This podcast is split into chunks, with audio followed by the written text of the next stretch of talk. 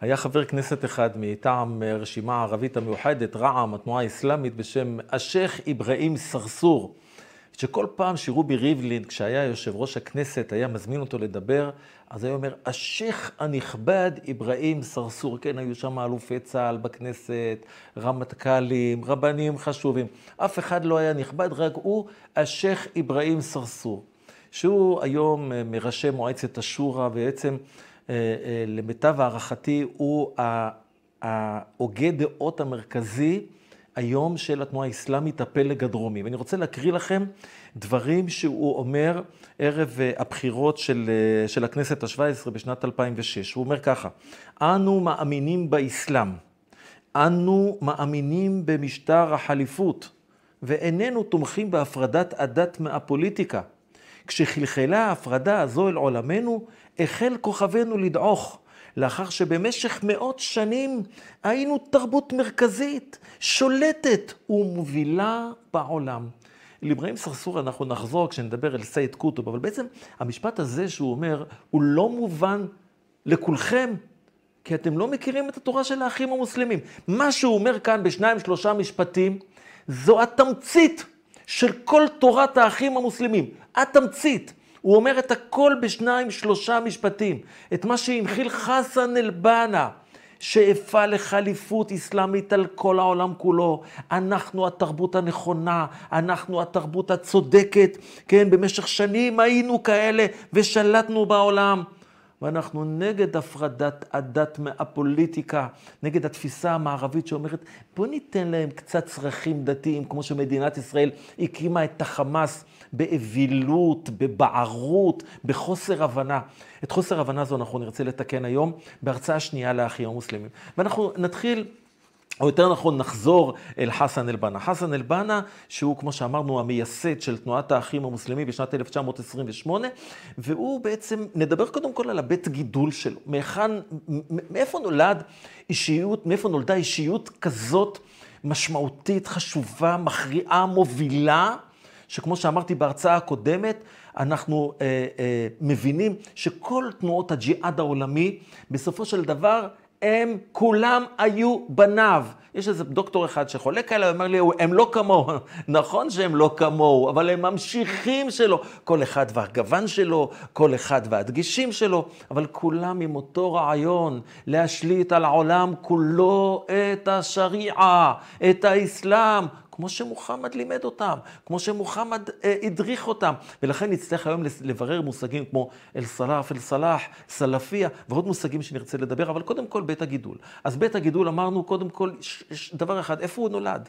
מה המשפחה שלו? אז הוא נולד באיזה כפר... אה, אה, אה, סמוך, אה, אה, סמוך לקהיר, בבית דתי, בבית מאוד מאוד דתי. אבא שלו היה הימאם, הוא אבא שלו למד ב, ב, ב, באוניברסיטה החשובה ביותר, מוסד ההשכלה הבכיר ביותר היום, אה, מה זה היום? כבר למעלה מאלף שנים באלעזר, באלעזר במצרים. האבא שייך גם לזרם החנבלי, יש כל מיני זרמים באסלאם. זה, זה זרם שהוא בעצם... אה, אה, רוצה להיות מושתת על הפרשנות המשפטית של הקוראן, הוא, אה, יש להם תפיסה מאוד מאוד שמרנית, סגפנית לתפיסה החנבלית. הוא עצמו, חסן אל-בנה, כבר בגיל 14, מצטרף לזרם הסופי. שיש כאלה אומרים, הזרם הסופי, הזרם הסופי, כמה הם נחמדים, כמה הם פילוסופיים. הם שולפי החרף הראשונים. אנחנו עוד נדבר על זה. הסופים הם המסוכנים ביותר בכל מקום בעולם. שהאסלאם השתלט ורצה להנחיל את האסלאם על מי שאינם מוסלמים, הסופים היו שולפי החרב הראשונים. ההבדל היחיד בין הסופים לבין האחרים, כותב על זה אחד החוקרים האמריקאים בעניין של האסלאם, הוא שהסופים אומרים שמוחמד ממשיך לדבר ממשיך אה, אה, להגיד את דברו, את דברי הנבואה שלו, דרך המנהיגים הסופים. כן, דבר שגורם מחלוקת כמובן באסלאם אצל חלק, אה, אה, אצל חלק מהאנשים, אבל הוא עצמו, גם כן עם כל המשפחה שלו, אה, חסן בנה, עוזב את קהיר, אה, סליחה, את, את אותו כפר ש, אה, שבו הם גרים והם עוברים לקהיר כמו רבים רבים באותה תקופה. דיברנו כבר בהרצאה הקודמת שהתקופה היא תקופה של התרחשויות גיאופוליטיות. העולם הערבי נכבש על ידי הצלבנים מבחינתם. מבחינתם זה חזרה אחורה, 800 שנים אחורה למעשה הצלב, סוף המאה ה-11. אנחנו נמצאים בראשית המאה ה-20, וזה עלבון מאוד מאוד אה, אה, מאוד מאוד גדול, ופה הולכות ומתפתחות תיאוריות ואינטלקטואלים מצרים ש... שהם בעצם מפנים גב לאסלאם, והם רוצים לפתח לאומיות שהיא לא אסלאמית. לאומיות שלא מחייבת אותם לאסלאם עצמו. אומרים, האסלאם פג תוקפו. אתם מבינים כמה זה מרגיז את אנשי הדת המוסלמים, שבאים אנשים כופרים כאלה, אנחנו קרא להם חילונים, שאומרים שהמסל... שה... שהאסלאם הוא, הוא, הוא דבר שהיה ואיננו, הוא הדבר שאין לו שום, שום אה, אה, אה, קשר לה... להתנהלות שלנו עכשיו, וכמובן גם כן דבר מאוד מאוד חשוב זה העניין הסוציאלי, העניין הכלכלי, החברתי, שהולך ונוצר בעקבות התיעוש, הכפרים נעזבים, אה, אה, אה, אנשים עוזבים את הכפר, עוברים אל העיר, ושם הולכת ומתפתחת תעשייה, ועוני, וצפיפות, ומצוקות, ופילוסופיות שהולכות ומתפתחות שם לצד הלאומיות, יש גם קומוניסטים, ועוד כל מיני כאלה תנועות שהולכות ומתעוררות, ובעיקר, בעיקר, יש, אה, אה, אה, כמו שדיברתי כבר בהרצאה הקודמת, ישנה נטייה לחילון מאוד מאוד שהולך ופושה לפשע וכל מיני דברים שמבחינת האסלאם זה דברים שצריך לבאר אותם. אנחנו חוזרים למציאות שהייתה לפני מוחמד, למציאות של הבערות, של הג'הליה, שעוד אנחנו צריכים לבאר אותם. הוא עצמו, חסן אל-בנה, לומד בכמה מקומות, הוא לומד בסמינר גבוה למורים שנמצא בדאר אל-עלום, שזה בעצם שלוחה של, של, של אלעזר, והוא אה, אה, לצנינים בעיניו המצב. הסיטואציה הזאת גורמת לו להבין שהוא לא יכול לחיות בעולם כזה שבו הצלבנים כבשו ובו המוסלמים כבר לא מוסלמים. זה שני אה, אה, יעדים שהוא צריך להסתער עליהם, הוא מרגיש לפחות צלח הדין. אני חייב להציל את המצב. הוא אגב נשלח, אה, אה, מבית הספר למורים, הוא נשלח אה, להיות מורה בבית ספר באסמאעיליה. נזכור, הוא בחור צעיר, הוא בשנות ה-20 הראשון, הראשונות לחייו, כן? כשהוא, בשנת 1928 הוא בסך הכל בן 22. וכשהוא מגיע לאסמאעיליה, הוא, הוא מתוודע לעימות המאוד מאוד קשה של, ה, של האזרח המצרי, המוסלמי, האם השלטון הקולוניאליסטי, הבריטי, שהשתלט. אנחנו נמצאים, אסמאעיליה זו עיר שנמצאת על תעלת סואץ, נתיב שיט מאוד מאוד חשוב, ואם כן, זה מקום הזה הופך להיות של כל מיני אנשים שהם מבכירי השלטון הבריטי, אנשי עסקים שמחזיקים טירות ואחוזות, ומביאים את התרבות האירופאית שם למקום, ועושקים את אדמת הוואקף המצרית. והם נהנים מהמשאבים שלה. הדבר הזה מעורר את חמתו. באחד האגרות שלו הוא כותב, באיגרת הוועידה החמישית, הוא כותב ככה, את הדעווה, את הבשורה, כן, המושג דעווה, אני צריך לברר אותו, הזינו בוקר וערב מראות הכיבוש הזר וגזלת כל טובה של העיר ביד האירופאים. והמצרי חש זר באווירה הזאת בתוך עירו, גזול כשאחרים נהנים מטוב מולדתו, מושפל בעוד הזר מתפאר במקורות פרנסתו שאותם גזל. וזהו, מכאן הוא מחליט לצאת לשווקים, לשנות המצב. הוא הבודד, היחיד, הוא לא מסתפק בלהיות מורה בבית ספר, הוא הולך לבתי קפה, הוא הולך לכל מיני מקומות שאפשר לפגוש אנשים, ומתחיל להטיף, מתחיל לעשות נפשות, מתחיל לעשות דעווה, להביא את הבשורה האסלאמית.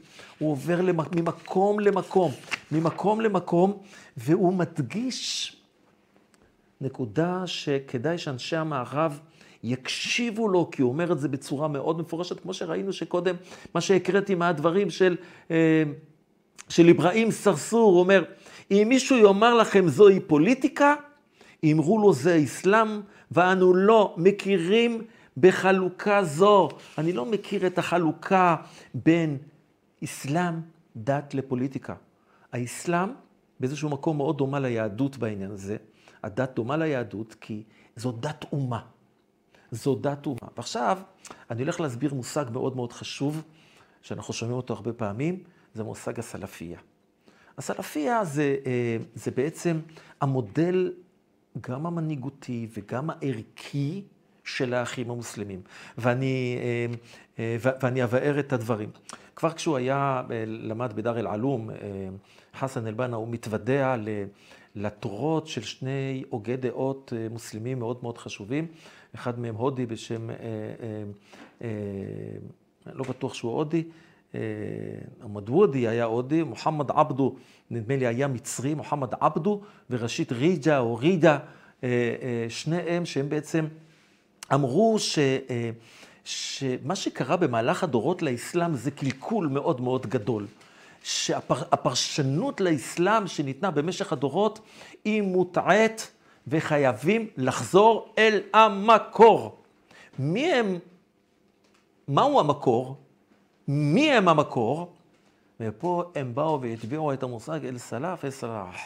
אל סלאף אל סלאח משמעותו האבות הצדיקים ישרי הדרך. כל הפרשנות שניתנה מאז לאסלאם, זה לא רציני, זה לא אמיתי, זה דבר שצריך להזיז אותו הצידה.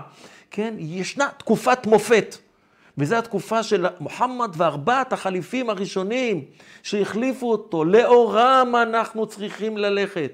כמו שהם התנהגו, כמו שהם התנהלו, כמו עולם הערכים שלהם, כמו שהם כבשו את העולם והנחילו את האסלאם בו, ככה אנחנו צריכים לעשות. אז המענה של הסלפיה הוא סוג של חזרה אחורה בזמן. יש כאלה שאומרים, הסלפיה היא מודרנית, היא מודרנית. תסלחו לי על הביטוי, זה, זה, זה קשקוש. זה קשקוש. הסלפיה, כל משמעותה היא אולי להשתמש במודרניות, אבל לא לזוז כמלוא נימה. כמלוא נימה מהאסלאם. לא מורידים זרזיף של רעיון אסלאמי, של, אה, אה, של עולם ערכים אסלאמי, בכל מה שקשור אליו. הפוך, אחד הדברים שהם מדגישים אותו זה הגבהת מחיצות בינינו לבין האחרים. והגבהת המחיצות, יש לה כל מיני אמצעים. אה, בואו ניקח לדוגמה את, אה, אה, נלך קצת לאקטואליה, ניקח לדוגמה את ראאד סאלח, שהוא לדוגמה מקפיד לדבר בערבית, לא בעברית, ומקפיד שידברו בערבית, ויכניסו תאריכים מוסלמיים, שלא לדבר על הלבוש שמפריד בינם לבין האחרים. כן, אתם הולכים בסופרמרקט, בלא יודע איפה, ואתם רואים, אתם יכולים לזהות מיד מי מוסלמי, כן? הם הרבה פעמים ילכו עם הגלימה הארוכה, שזה מרכיב זהות, בזה הוא מבדל את עצמו ממך. זה כמו שאצל אה, אה, היהודים גם כן יש כאלה דברים שמבדלים אותנו. הכיפה אה, מבדלת אותנו, ועוד כאלה דברים כאלה ואחרים שהם מבחינה חיצונית מבדלים. אז הם עוסקים לא לא מעט, בעיקר, בעיקר בהגבהת מחיצות. הם, הם, הם פועלים לתיאור תרבותי, לתיאור תרבותי כדי, מה המשמעות של הגבהת המחיצות הזאת?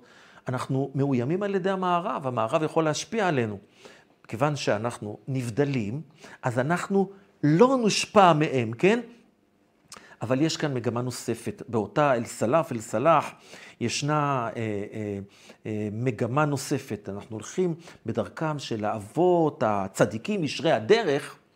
המגמה היא, שימו לב, להחזיר את האסלאם לעוצמתו, כמו אז, כמו בימיהם. הם חותרים לשם בנחישות, לשחזר את אותה עוצמה פוליטית כפי שהייתה בימים של השליח, של מוחמד, וכמובן אלה, ש, אה, אלה שהחליפו אותו.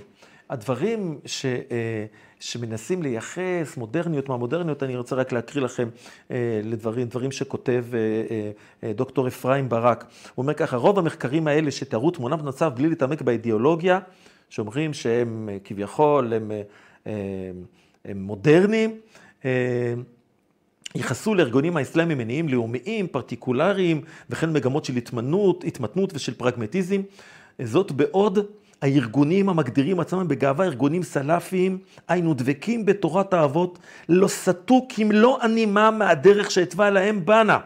בכלל, כל הבקיא ברקע האידיאולוגי של ארגוני האסלאם משתהה כל פעם מחדש מן הנוקשות הרעיונית הרבה של הארגונים האלה ומעוצמת דבקותם ביעדים שהציבו אליהם אנשי ההגות המקובלים עליהם. אז כל מי שמדמיין שהסלאפים הם סוג של אה, אה, אנשים מודרניים. הם מודרניים כמו מנסור עבאס. אני אשתתף איתך בפוליטיקה, אני אקח ממך כספים. בשביל מה? בשביל להגביה את המחיצות. בשביל להזין את העמותות שלי, שימשיכו את הדעווה, ימשיכו את הבשורה, את רכישת הנפשות, כן? עשיית הנפשות. וככה אני אתגבר קודם כל על האויבים הראשונים שלי, על סמי שחאדה, על, על, אה, על, אפילו על אחמד טיבי, כמובן, כמובן, על כל הקומוניסטים למיניהם, אה, אה, כמו איימן עודה, שהם שנואי נפשם, הקומוניסטים הם שנואי נפשם של רע"מ, של, של התנועה האסלאמית, אתם לא מדמיינים כמה. אני אעשה דאווה, אני אעשה נפשות. אגב, ערב הבחירות שהיו במרץ 21, הרבה פקפקו בכך שרע"מ עוברים את אחוז החסימה, ואני כתבתי על זה בכמה מקומות, שאין לי ספק שהם עוברים את אחוז החסימה. כי הם יודעים בדיוק כל אחד ואחד שנמצא אצלם ומחובר אליהם. זו השיטה, שעוד נדבר עליה בהמשך, אה, אה, אה, כן, אני קורא לזה פינג פונג, מסגד וג'יהאד. זאת תהיה אחת ההרצאות הקרובות שלנו. שיטת העבודה שמנחיל חסן אל-בנה, של לאסוף אחד-אחד, אחד-אחד, זה בדיוק מהמצביעים שלי, לא בערך. ומי שהקשיב למנסור עבאס ביום הבחירות, הוא היה רגוע לחלוטין. הוא הכיר את כל המצביעים שלו, את המחויבות שלהם, אה, אה, של, של, של המוסלמים. אה, צריך להבין שאותה הרדיקליזם הזה של, של הסלאפים, הוא בעצם... מושרש אי שם באותה הישענות שדיברנו עליהם קודם. עכשיו נדבר על אחד הרעיונות המרכזיים של, ה, של, של חסן אל-בנה, וזה מושג שנקרא הפן-אסלאמיות, הכלל-אסלאמיות. זה תפיסה שאנחנו חייבים להבין אותה. אם לא נבין אותה, אנחנו אבודים. זו תפיסה שאומרת, העולם האסלאמי הוא מולדת אחת. מה יוצר מולדת? מה יוצר את המולדת? אז הרבה פעמים, מה זה מולדת? מולדת זו טריטוריה. מולדת זה קבוצה של אנשים שמזוהה עם רעיון מסוים ונמצאת במקום מסוים. לא ככה אצל חסן אל-בנה. אצל חסן אל-בנה זאת לא מולדת. הדבר הזה הוא ג'הלייה, הוא בערות, צריך להילחם בו. זה אולי שלב בדרך, אבל המולדת, הוא מגדיר אותה בצורה אחרת לחלוטין. אני אקריא לכם מהדברים שהוא אומר בעצמו, יש לו איגרת שנקראת אה, דעאותנה, כן, דעוותנה, סליחה, דעוותנה, שאם נתרגם את זה כמו שמתרגם אפרים ברק, זו בשורתנו. מה הבשורה שלנו? לאן אנחנו חותרים? מה הרעיון שלנו? הוא אומר ככה, גבולות אהבת המולדת שלנו. סלע המחלוקת בינינו ובינם, הוא מתכוון ללאומיות החילונית המצרית שנמצאת בימיו, הוא בכך שגבולות אהבת המולדת שלנו הם גבולות אמוניים. ואילו אצלם מדובר בתחום ארצי ובגבולות גיאוגרפיים. כל כברת ארץ, הוא אומר, שנמצא במוסלמי האומר, אין אלוהים מבלעדי אללה, ומוחמד שליח אללה, הווה אומר, אם הוא נמצא בבלגיה, בקופנהגן, באוסטרליה, ביפן, בסין, כל מקום שבו נמצא מוסלמי האומר, אין אלוהים מבלעדי אללה, ומוחמד שליח אללה, היא מולדת עבורנו. אתם מבינים את זה? זו המטרה זה היעד של האחים המוסלמים, בכל העולם כולו. אנחנו מכבדים אותה, את האדמה, מקדשים אותה, אוהבים אותה, מסורים לה ונלחמים למענה. וכל המוסלמים בחבלי הארץ הגיאוגרפיים האלה הם עמנו ואחינו. אנחנו דואגים להם, מזדהים איתם וחשים את תחושותיהם. הווה אומר, אני מוסלמי. כשיש לי מוסלמי שנמצא בטנג'יר, או נמצא בקופנהגן, או נמצא במוסקבה, אני למענו והוא למעני. זו מולדת אחת. לשם הולך וחותר חסן אלבן. אבל צריך לומר שגם הוא אה, מבין שמדובר בסוג של, אה, אה, של תורת השלבים. הוא נאבק בתפיסה הארצית, שאומרת התחום הגיאוגרפי, נגיד כמו אה, אה, אגן הנילוס, הוא מצרים. ו- ו- ו- וזהו. אומר, הדבר הזה לא יכול להיות. זה יכול להיות בדרך, אבל הוא אומר, אם זה רק יהיה ככה, זה יגרום למאבקים בין רסיסי מדינות הלאום. לכן התפיסה הלאומית, אפילו התפיסה הלאומית הפלסטינית, שבשנים האחרונות גם מוסלמים משתמשים בה, הם משתמשים בה כאמצעי. הם לא באמת מאמינים בפלסטין. שלא תשלו את עצמכם. הם לא באמת מאמינים בפלסטין. שנדבר לדוגמה על עז א-דין אל-קסאם, הוא בכלל לא נולד פה בארץ, הוא בכלל מסוריה. צריך להבין, כשאנחנו נדבר על עז א-דין אל-קסאם, נצטרך להעביר את העניין הזה. השימוש בפלסטינים, הוא אומר ככה, הוא אומר, אה, אה, אה, מוחמד חסן אל-בנה, הוא כותב על זה ככה, הוא אומר, אצל האחים זה רק חלק. או שלב אחד בלבד של הדרך. לאחר השלב הזה צריכים להניף את דגל המולדת האסלאמית על פני האדומה, האדמה כולה, כדי שנס הקוראן יתנוסס בכל מקום. אתם מבינים, המטרה בסופו של דבר זה שהקוראן יהיה בכל מקום. יהיה באנגליה, כמו שהוא יהיה בספרד, הוא יהיה בספרד, אה, כמו שהוא יהיה ביוהנסבורג, כמו שהוא יהיה בגראונד זירו. אחרי פיצוץ התאומים, הייתה להם יוזמה להקים מסגד בגראונד זירו. מסגד זה סימון טריטוריאלי, זה סימן כיבוש מוסלמי. והפסיכים האלה שם בעיריית ניו יורק עוד הסכימו, התלהבו, הוא סימן לשלום, כי לא מבינים אסלאם. המערב הטיפש לא מבין את האסלאם. הם נותנים להם לנעוץ את החרב בליבם מחוסר הבנה, עם חיוך, הם פלורליסטים. לא קוראים אותו את חסן אל-בנה. אני, הוא עובד כל הזמן, כל הזמן, הוא מסביר את תורת השלבים. ואני אקריא לכם דברים נוספים. ש, שהוא כותב, אה, אה, אה, שכותב חסן אל-בנה. הוא אומר ככה, לפיכך, הבשורה שלנו היא בעלת שלבים, ורצוננו כי יתגשמו בזה אחר זה, כדי שנעבור אותם יחד ונגיע אל המטרה.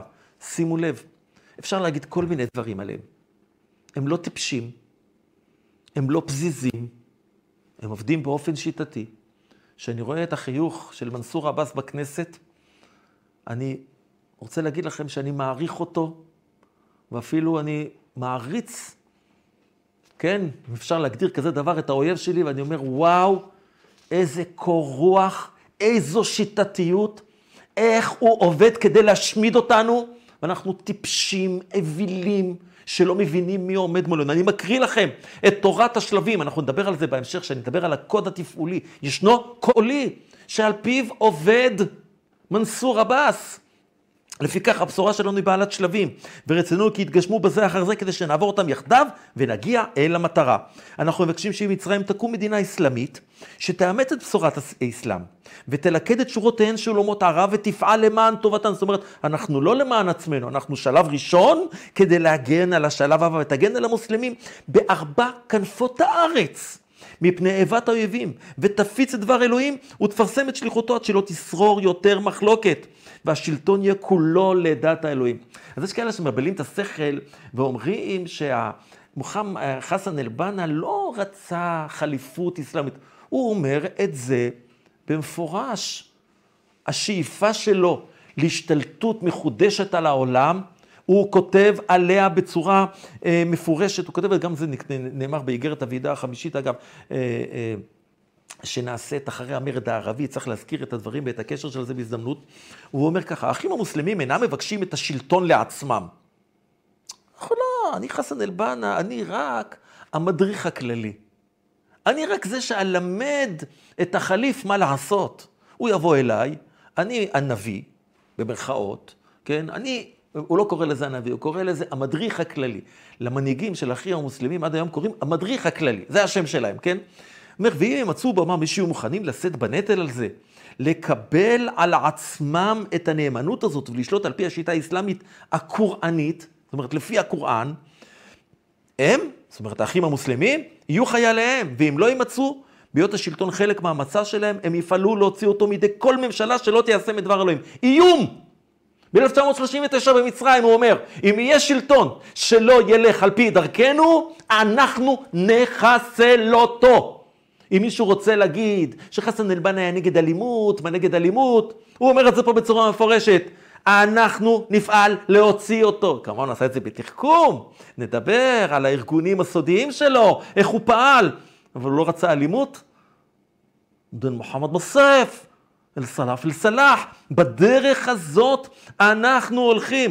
הוא אומר ככה, אנו מאמינים, זה, זה, זה הקראתי לכם קודם, האמונה הזאת באסלאם, שאיברהים סרסור. עכשיו שימו לב, אני קצת הארכתי הפעם, אבל צריך להבין שהעולם המערבי, יש לו משקפיים שמזייפים לו את המציאות. הוא רוצה לראות במוסלמים, כמו בערביי ישראל, הם מקופחים, לא סידרו להם כבישים, אין להם תכנון ובנייה, מערכת החינוך שלהם לקויה, אנחנו מחפשים סיבות מתחת לאדמה, הם מחזיקים נשק כי אנחנו לא מגינים עליהם. אנחנו נותנים מיליון תירוצים בעצם למציאות שאנחנו מבקשים לראות אותה בצורה אחרת, אנחנו ממציאים את המציאות. אנחנו אה, אה, מייצרים לעצמנו מציאות שאנחנו אה, רוצים לראות אותה ולא רואים אותה באמת. ואני רוצה להקריא לכם ולסיים בדברים ש, שכותב חסן אל-בנה. לעומת אלה שחושבים שמה שהמוסלמים רוצים זה רק מסגד וחופש דת וכן הלאה וכן הלאה. אומר האסלאם הוא מערכת מקיפה עוסקת בכל תחומי החיים.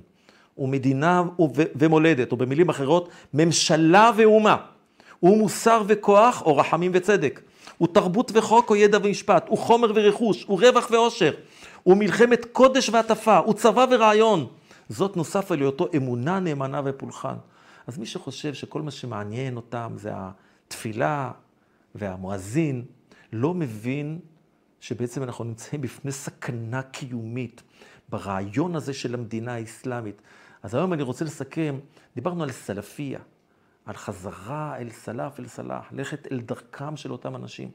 ודיברנו על השאיפה למדינה אסלאמית וחליפות אסלאמית מחודשת על כל העולם כולו, שכולם בעד אחד ואחד בעד כולם. כאן, מה שיש לנו כאן בארץ ישראל, מה שהם קוראים פלסטין, זה רק מדגם למה שהם מתכוונים לעשות גם בארצות המערב. הם באמת לא מבדילים בינינו לבין ארצות אחרות. נכון שאנחנו נחשבים דר אל-אסלאם ומקום אחר, למשל דר אל-חרב, אבל המטרה היא מטרה אחת על כל העולם כולו, השתלטות על העולם כולו במוחמד, בדין מוחמד בסף, באותו חרב מוחמד. כדאי שנתעורר, כדאי שנלמד.